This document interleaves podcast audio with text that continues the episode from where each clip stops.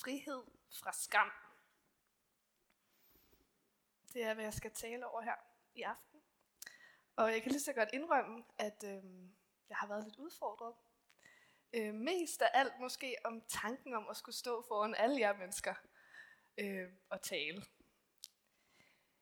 For det her med at stå foran en masse mennesker, det kan faktisk godt være lidt skræmmende. Og øhm, så spurgte jeg mig selv, det er da lidt fjollet. Hvorfor er det, at det er skræmmende? Hvad er det, jeg er bange for, ved at skulle stå foran jer? I er jo meget søde. I hvert fald dem, jeg har snakket med. Så tænkte jeg, hvad er det værste, der kan ske? Det er ikke noget, jeg kan sådan dø af.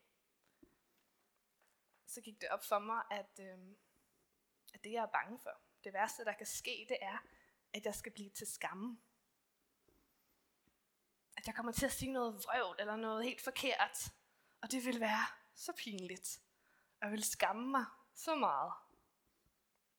Jeg ville frygte at skulle blive fordømt af jer. Og det gav mig helt ondt i maven. Ironisk nok tænkte jeg, når talen nu handler om skam. Så læste jeg lidt om det og fandt ud af, at frygten for at blive til skamme kan faktisk være lige så invaliderende som selve skamfølelsen. En undersøgelse viser, at frygt for skam er en af de helt store grunde til stress. Fordi folk går rundt og er bange for, at de ikke er gode nok. Og bange for, at nogen skal finde ud af, at de ikke gør deres arbejde godt nok. Eller hvad det nu er, de skal gøre. Men nu står jeg så her alligevel. Jeg har valgt ikke at lade frygten kontrollere mig. Jeg vil gerne holde fast i troen på, at, at Gud er med, og Gud hjælper, og Gud kan bruge mig. Så håber jeg, at øh, vi kommer til at opleve Guds frihed, både fra skam og fra frygten for skam. Jeg vil gerne starte med at bede. Kære Gud, himmelske far, tak fordi du giver os styrke til at kæmpe mod skam i vores liv. Tak fordi med din hjælp, så kan vi gå der, hvor vi ikke selv kan gå. Må du tale til os i aften. Må du tale til hver enkelt af os og hjælpe os til at kæmpe imod skammen og frygten for den. Må vi få lov til at opleve den frihed, som du har til os.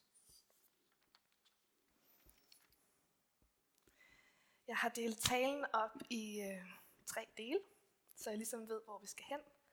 Øh, første del er, hvad er skam, og hvordan blev den en del af verden. Anden del, hvordan ser Gud på os midt i det? Og tredje del, hvordan skal jeg leve med den her viden?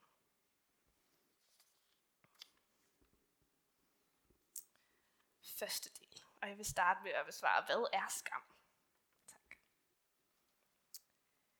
Og her vil jeg også komme ind på skyld, fordi skyld og skam er to begreber, som hænger virkelig meget sammen.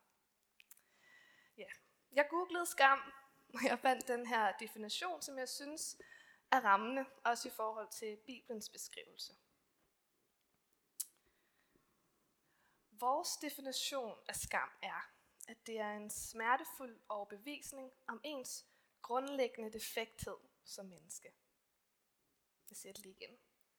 Vores definition af skam er, at det er en smertefuld overbevisning om ens grundlæggende defekthed som menneske.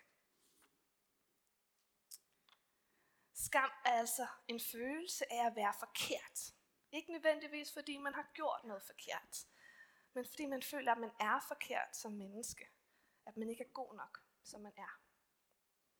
Skyld derimod er bundet på moral, om handlinger er rigtige eller forkerte. Når det så er sagt, så hænger skyld og skam sammen.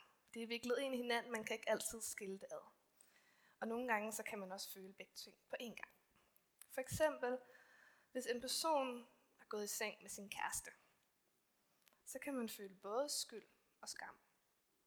Skylden over at have gjort noget, som Gud er imod, og skam over ikke at have levet op til for eksempel kristne ideal, eller ens forældres forventninger, eller ens venners forventninger, eller sine egne forventninger.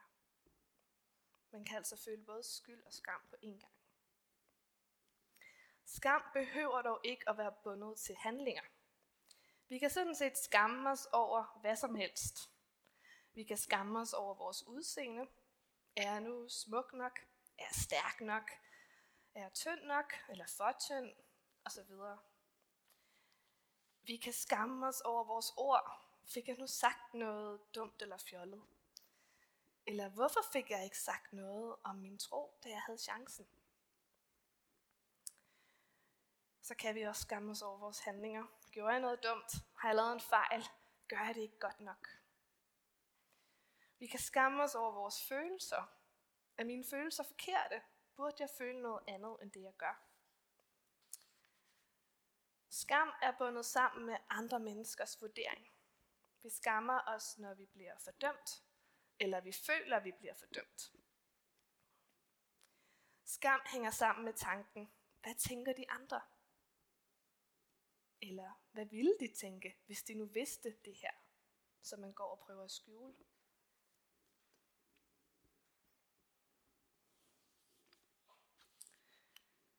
Men der findes også forskellige former for skam. Øh, psykolog Martha Kulberg Vesten har delt skammen op i fire farver, som jeg lige kort vil gennemgå. Rød, som er den almindelige skam over at have dummet sig. Så er der sort, kulturel skam, som viser sig i mange æreskulturer. Lyserød, en diffus skamfølelse skabt af medierne og reklamernes normer for succes. Og så er der den hvide, som er en dyb kronisk skam over at være til.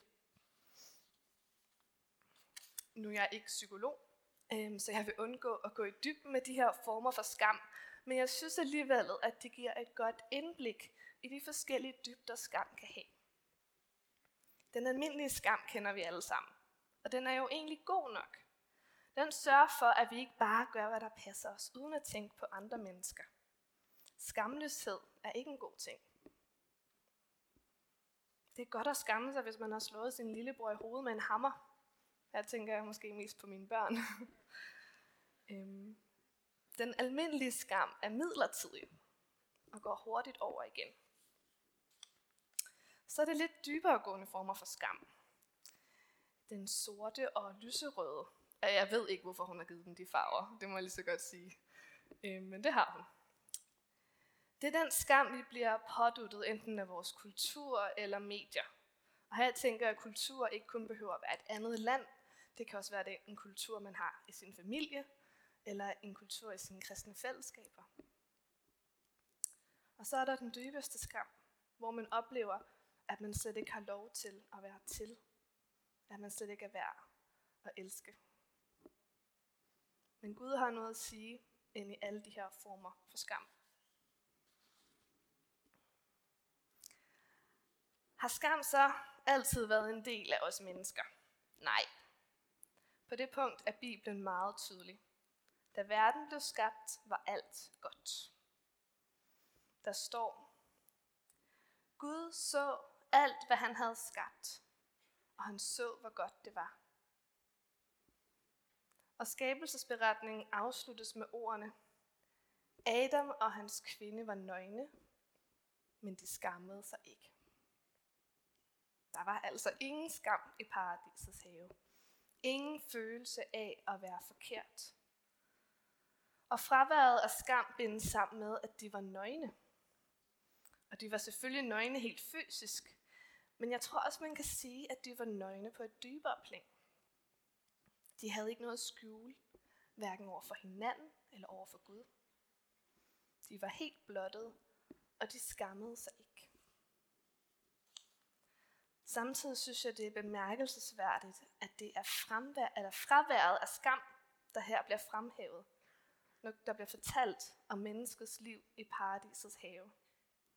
Som om det er særlig vigtigt for Gud at slå fast over for os, at vi er skabt til et liv uden skam. Et liv, hvor vi kan leve åbent og i tillid til hinanden og ham, uden at frygte for at blive til skamme. Men hvad skete der så? Slangen kom og fristede Eva med ordene, har Gud virkelig sagt? Har Gud virkelig sagt? Slangen satte tvivl i Eva. Er Gud virkelig til at stole på? Er du nu helt sikker på, at Gud vil dig det bedste? Og Adam og Eva spiste af den forbudte frugt. Og så står der, der åbnedes deres øjne, og de opdagede, at de var nøgne. Derfor syede de finblade sammen og bandt dem om livet. Ved aftenstid hørte de Gud gå rundt i haven. Der gemte Adam og hans kvinde sig for Gud mellem havens træer. Gud Herren kaldte på Adam, hvor er du? Og han svarede, jeg hørte dig i haven og blev bange, fordi jeg er nøgen. Og så gemte jeg mig. Han spurgte, hvem har fortalt dig, at du er nøgen? Har du spist af det træ, jeg forbød dig at spise af? Der står, at deres øjne åbnedes, og de opdagede, at de var nøgne. De har pludselig lyst til at skjule sig og gemme sig for Gud. De er blevet bange, bange for at vise sig frem.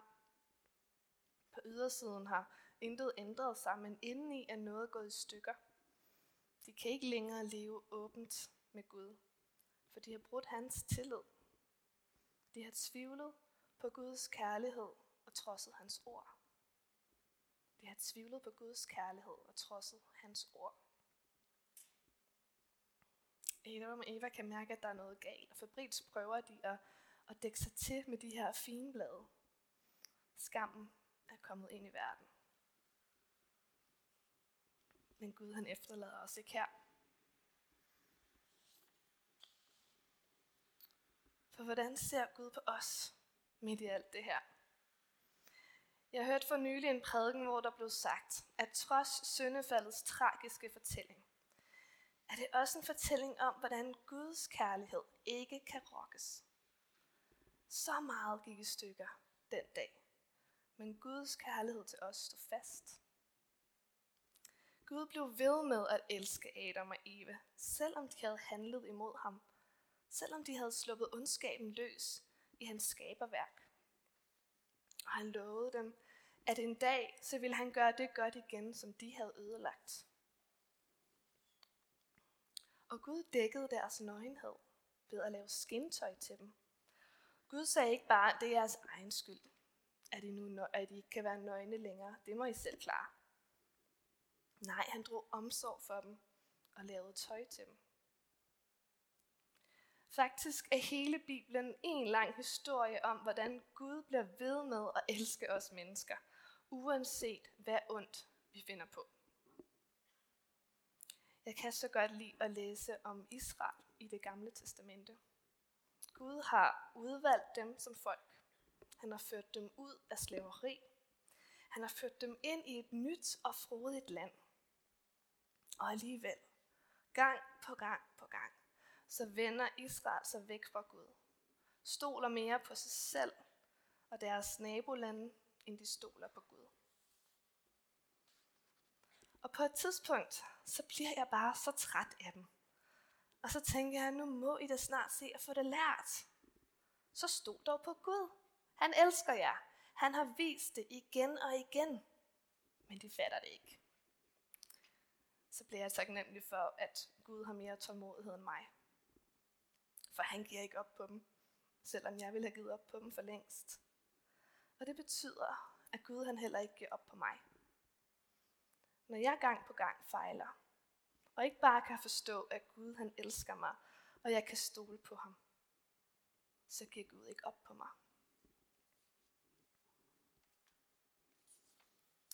Ultimativt viser Gud sin kærlighed til os, da Jesus bliver hængt op på et kors for at tage vores straf. Han elsker os så meget, at han går i døden for os.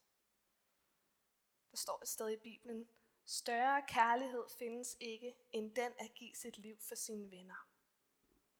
Men Jesus han gjorde faktisk mere end det. Han gav sit liv for sine fjender. På korset sagde han, Fader, tilgiv dem, for de ved ikke, hvad de gør. Tænk, at han kan hænge der og bed for de mennesker, der har hamret ham op på det kors. Og ikke nok med det. Han giver ikke kun sit liv. Han tager os al vores skyld, al vores smerte. Og på korset gennemlever Jesus den størst mulige skam, man kunne tænke sig. Han bliver hånet, pint. Og han gør det for os. For mig og for dig. Et af mine yndlingsvers i Bibelen er fra Hebræerbrevet 12. Dem må jeg vende tilbage til igen og igen. Der står sådan her. Så lad da også os frigøre os for enhver byrde og for synden, som så let omklamrer os, og holde ud i det løb, der ligger foran os. I det vi ser hen til Jesus, troens banebryder og fuldender som for den glædes skyld, der ventede ham, udholdt korset, uden at indse det skam, og nu sidder på højre side af Guds trone. Hold jeg ham for øje, som fandt sig i en sådan modstand fra syndere, for at de ikke skal blive trætte og miste modet. Når jeg tvivler på Guds kærlighed, må jeg se hen til Jesus. Han er det ultimative bevis på, at Gud virkelig elsker mig. Der står, at han udholdt korset for den glædes skyld, der ventede ham. Og hvilken glæde var det? Det var glæden at være sammen med mig. At være sammen med dig. Tænk engang, at han ville lide så meget for, at vi kan være sammen. Og ikke bare være sammen. Han vil også sætte mig fri. Så jeg ikke længere skal være fanget af skyld og skam. Kun Jesus kan sætte os rigtig fri fra skammen.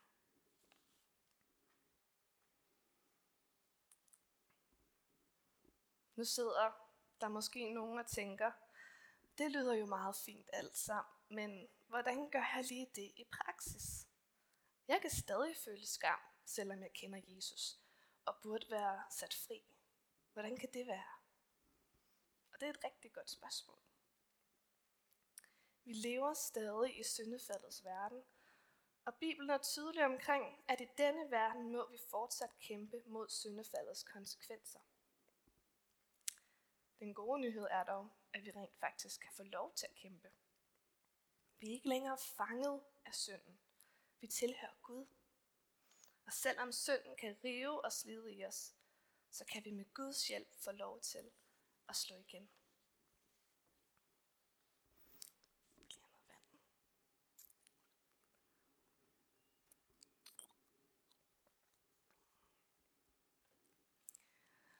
Jeg har nogle gange set på mine ikke-kristne venner og tænkt, vi har jo egentlig mange af de samme problemer her i livet.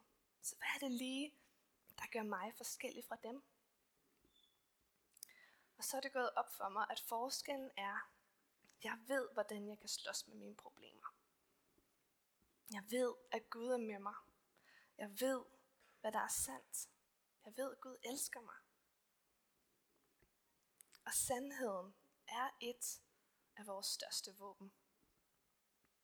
Jesus siger det sådan her til sine disciple. I skal lære sandheden at kende, og sandheden skal gøre jer frie. Sandheden er et magtfuldt våben. Satan prøver med alt, hvad han kan, at fylde os med hans løgne eller halve sandheder. Men at holde fast i Guds sandhed hjælper os til at stå imod ham. Tænk på, hvordan han fristede Eva. Har Gud virkelig sagt? Satan ønsker at slå tvivl om Guds ord. Det er Satan, der visker i mit øre, når jeg tvivler på, om Gud nu virkelig elsker mig. Om jeg er smuk og værdifuld i Guds øjne. Om jeg nu virkelig er god nok til at skulle tale på en påskelejr. Derfor må vi læse i Guds ord. Lære hans sandhed at kende. Det er vigtigt, at vi kender Bibelen. Det er vores våben mod satans løgne. Men vi må også tale med hinanden. Vi må være åbne og ærlige med hinanden. Vi kommer så nemt til at sammenligne os med hinanden. Og så tror vi, at alle de andre de har bedre styr på det, end jeg har. Og så sætter vi selv en facade op og prøver at lade som om, at vi også har styr på det. Og det er lige netop her, at frygten for skammen stortrives.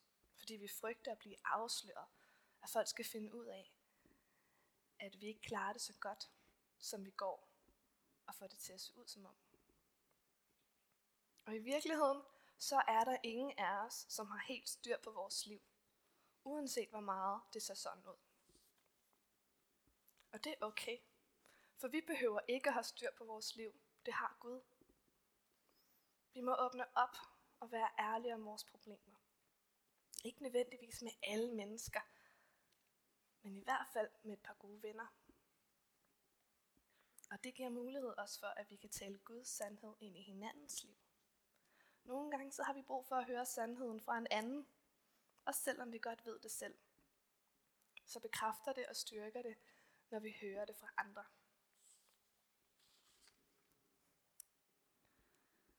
Og så må vi bede. For selvom at vi ved noget er sandt, er det ikke det samme som, at vi føler det eller helt forstår det. Vi har brug for, at Helligånden gør sandhederne virkelige i vores liv. Jeg har i perioder haft et enkelt bibelvers, som jeg vidste, at jeg havde ekstra brug for at bede over. En sandhed, som jeg havde svært ved helt at forstå. Og så valgte jeg sådan et bibelvers ud og, og bad over i et helt eller et halvt år, som det lige passede. Sidste halvår, der var jeg sygemeldt på grund af depression. Jeg kæmper stadig med at få det bedre. Og den sandhed, jeg kæmper med og holder fast i, er bibelverset, Herren er min styrke og min lovsang. Når jeg bliver fanget i satans løgne og tænker, at jeg er svag og ynkelig, og at jeg ingenting kan, så siger jeg til mig selv, Herren er min styrke og min lovsang. Herren er min styrke og min lovsang. For det er Guds styrke, jeg vil kæmpe med, ikke min egen. Verden afhænger ikke af mig og min styrke. Jeg er ikke mindre værd, fordi jeg ikke har så meget energi. Gud elsker mig, og jeg vil lovsynge ham, og selvom jeg kun kan lovsynge lidt for tiden. Ja.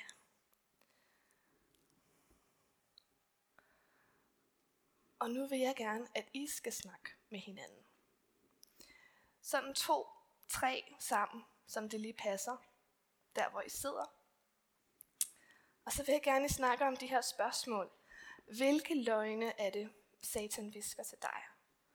Som gør, at, og det hænger ofte sammen med det, man så skammer sig over. Øh, og hvad siger Gud ind i det? Hvad er sandheden ind i det? Og så bed sammen. Bed for hinanden og, og bed Guds sandhed ind over hinanden. Og det får I øh, 5-6 minutter til lige nu. Og så slutter jeg af med en bøn bagefter.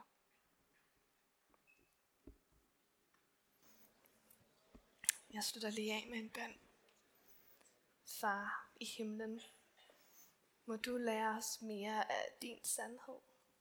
Hjælp os til at tro dit ord og holde fast i det. Også når vi tvivler og synes, det er svært. Helligånd, åben vores hjerter for din kærlighed. Tak fordi du aldrig giver slip for os. Tak fordi du aldrig giver op på os.